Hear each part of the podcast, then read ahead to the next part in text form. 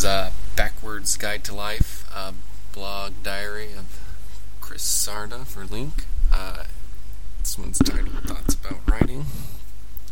One of my goals since I was young was to be a published fiction writer, uh, yet I don't write near as often as I should.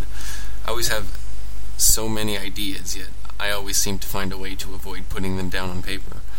It seems that I have more excuses than ideas, though, which obviously isn't a positive thing.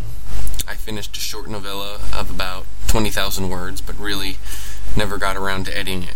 Editing it. Another excuse, I guess.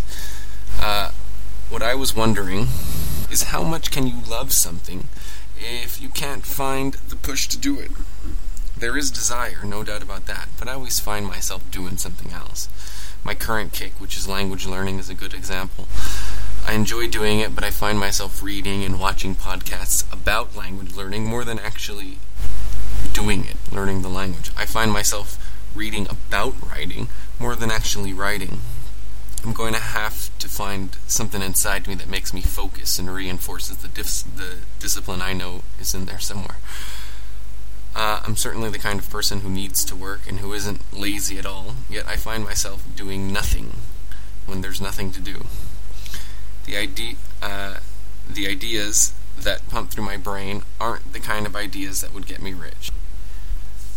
I'm not interested in writing Stephen King or John Grisham type novels. It's more the Anne Rands, the Albert Camuses, the C.S. Lewis's, the Sartres, the Kafkas that I feel that I can write and would enjoy writing. I'm interested in a slew of genres, everything from the fantastic to a more Murakami kind of magic realism, apart from the fantastic, I like pure realism. Regular people in a non magic world dealing with deep philosophical issues and sort of poking at the human condition.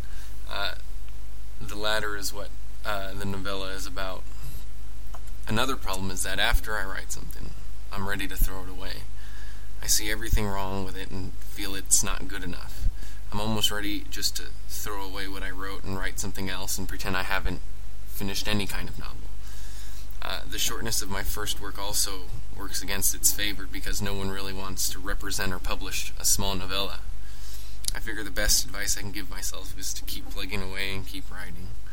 I figure even if I could see the future and know that I'll never be published, I would still write, albeit on the lazy schedule I'm on now. my next idea, my next idea involves uh, something fantasy oriented, even though it's not my favorite genre to read. But I definitely uh, feel excited about the idea. Uh, who knows for how long?